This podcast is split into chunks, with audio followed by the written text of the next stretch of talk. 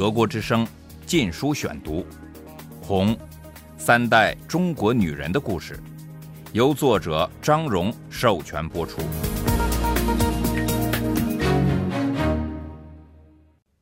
第二十七章：如果这是天堂，地狱又是什么样子呢？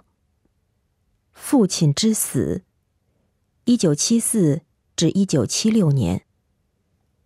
第二节，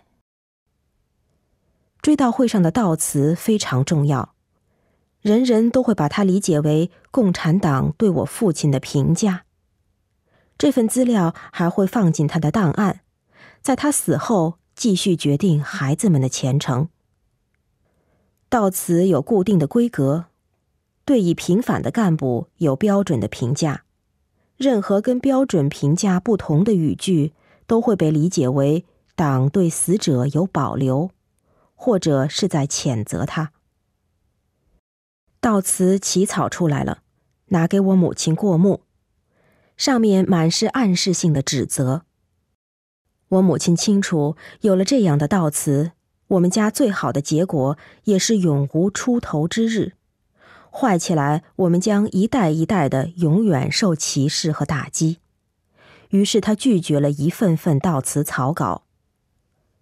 虽然他势单力薄，但他也很清楚，有很多人同情父亲。死亡对中国家庭来说，可能是唯一的机会，可争取到非此得不到的东西。于是，父亲去世后，卧床不起的母亲在病床上毫不放松的战斗。他威胁说：“如果得不到一份像样的悼词。”就要在追悼会上当众控诉当局。他把我父亲的朋友、同事请到病床边，告诉他们孩子们的命运都托付给他们了。这些人答应为我父亲说话。最后，当局软了下来，悼词改成了大致无害的评语。追悼大会定于四月二十一日召开。按规矩，由我父亲以前的同事们组成治丧小组。小组里包括像左先生这样曾帮着迫害他的人。一切细节都有规定。参加大会约有五百人，大都是省级机关几十个部局的干部，甚至有可赠的姚女士。每个部局都要送一个纸花圈，尺寸按规格。我们家也情愿追悼会官办，因为对像我父亲这样的干部来说，私人葬礼闻所未闻，不官办会被看作是共产党唾弃死者。大多数与会的人我都不认识，不过有我的朋友们，像小胖子、楠楠和厂里的电工，川大的同学也来了，学生干部明先生自然也不例外。姥姥去世后，我拒绝见的老朋友平也来了。我们的友谊马上恢复，好像没有六年的间隔。追悼会有一项是死者家属代表讲话，母亲要我讲。我回顾了父亲的人格、道德原则、对共产党的忠诚，以及对人民的奉献。我希望他去世的悲剧能引起与会者的深思。结束时，所有人都排成队从我们面前经过，和我们握手。我看见许多从前的造反派脸上挂着眼泪，甚至姚女士也是一副悲哀相。这种人在各种场合好像总有相应的面具。有些造反派喃喃的对我说。你爸爸受了很多罪，可能他们真的是内疚，但内疚又有什么用呢？父亲已经死了，他们都捅过一刀。我想下次运动，他们会不会照样对别人下毒手呢？一个我不认识的女青年一头趴在我肩头上痛哭，我感觉到有张纸条塞到手心里。我后来看了这张条子，上面写着：“我为你父亲的高尚品德深深感动。我们一定要向他学习，完成他未尽之业——伟大的无产阶级革命事业。我的发言真的使他得出这个结论吗？我沉思默想，看来道德原则和高尚情操，竟都成了共产党的专有品。父亲去世前几个星期的一天，我陪他到成都火车站去接他的一位朋友。我们坐在半场的候车棚里等待。十年前，就是在这个候车棚里，我送母亲去北京为她申诉。如今候车棚依旧，只是更加破烂，更加拥挤，更多的人挤在站前的广场上，有些躺在水泥地上睡觉，有些人呆坐着，不少妇女在奶孩子，还有人在乞讨。这些都是从北方逃荒来的农民，被天灾人祸所驱赶南下。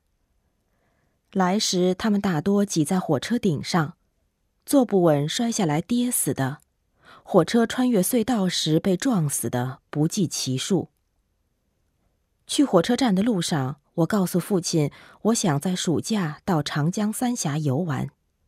我对他说：“我最想做的事就是玩儿。”父亲摇头不同意，说：“年轻人应该多学习，多工作。”坐在候车棚里，我又说起旅游。一个清洁工正在扫地，他扫的过道上坐着一个北方农妇，旁边是个破烂包袱和两个衣衫褴褛的幼儿，还有个婴儿正在他怀里吃奶。他敞着胸，没有半点不好意思。胸脯又黑又脏。清洁工径自扫过去，对坐在地上的人视而不见，把垃圾都扫到他们身上。农妇完全无动于衷。父亲转身对着我说：“周围到处有人这样生活，你难道还有心思玩吗？”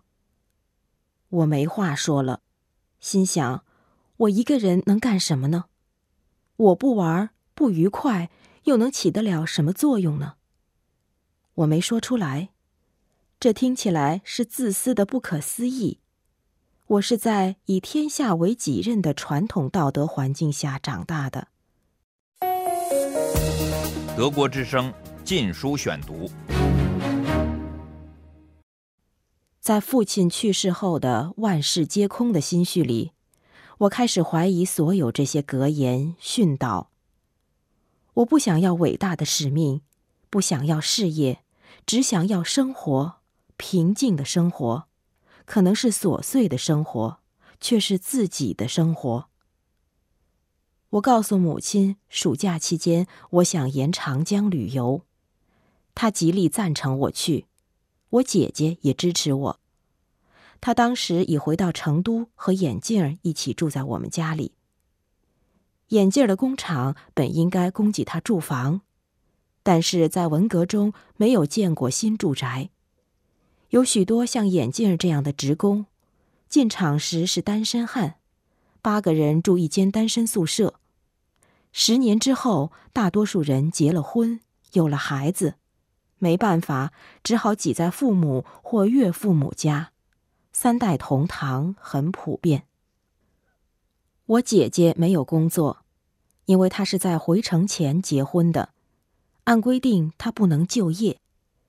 但另有规定是，国家职工死了，他们的一个儿女可以安排工作。如此，因我父亲去世，我姐姐在成都中医学院得到一份差事。七月份，我和金明同下长江。他当时在长江边上大城市武汉读书。我们的第一站是庐山，山上到处郁郁葱葱，气候异常凉爽。好些重要的共产党会议就是在这里召开的，包括一九五九年彭德怀元帅被罢了官的庐山会议。那次会议旧址成了革命传统教育圣地。我建议去看看。金明白了我一眼，说：“天天都有革命教育课，你还没上够？到这里来也不想歇一歇？”我们在山上照了许多相片，一卷三十六张的底片只剩最后一张了。在下山途中，我们经过一座两层楼别墅，若隐若现的从一片梧桐、木兰、松针中露出来，看上去就像乱石砌成，与身后山岩混成一体。我觉得这里十分美，就照下了最后一张相。突然，有一个人好像是从地下冒出来的，他低声但严厉的命令我把相机交给他。他身着便衣，但我注意到他有支手枪。他打开相机，把我的整卷底片曝了光，然后才把相机还给我，随后就消失了，就像又钻回地下去了。一些站在我身边的游客悄悄地告诉我们说。这里是毛泽东的消暑别墅。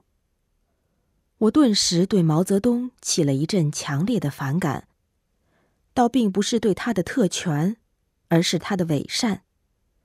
他自己享受奢侈，却对他的人民说舒适也是坏事。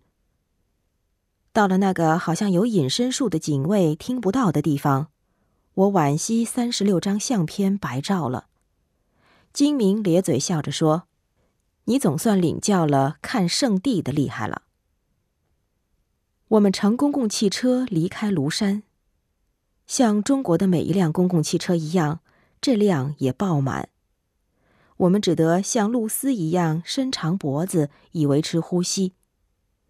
文革以来几乎没有新公共汽车出厂，而在此期间，城市人口增长了好几千万。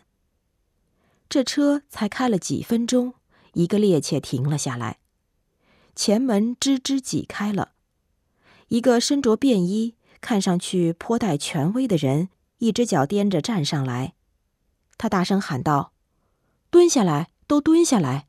前面有美国客人，这么多乱糟糟的头，看起来太有失国体了。”我们只得想法子弯腰低头，但人太多，办不到。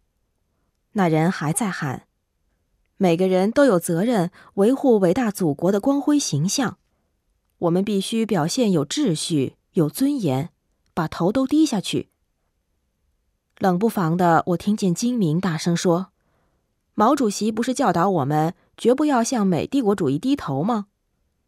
我吃了一惊，这样的话是自找麻烦。不过那人只是朝我们这个方向瞪了一眼。什么话也没说，他又大略扫视了一遍整个车厢，就匆匆下车了。他显然不想让美国客人看见大吵大闹，任何中国人不一致的现象都不能让外国人看见。我们沿长江而下，处处是文革浩劫的痕迹：庙宇被毁，塑像被砸，古老的城镇满目疮痍。中华文明的印记几乎丧失尽矣。损失还不只限于此，中国人不仅仅毁坏了自己大多数美好的东西，还失去了对美好东西的鉴赏和珍惜，并且造不出新的来。除了伤痕累累但仍然令人叹为观止的风景外，可爱的中国变成了一个丑陋的国家。德国之声《禁书选读》，《红》，三代中国女人的故事，由作者张荣授权播出。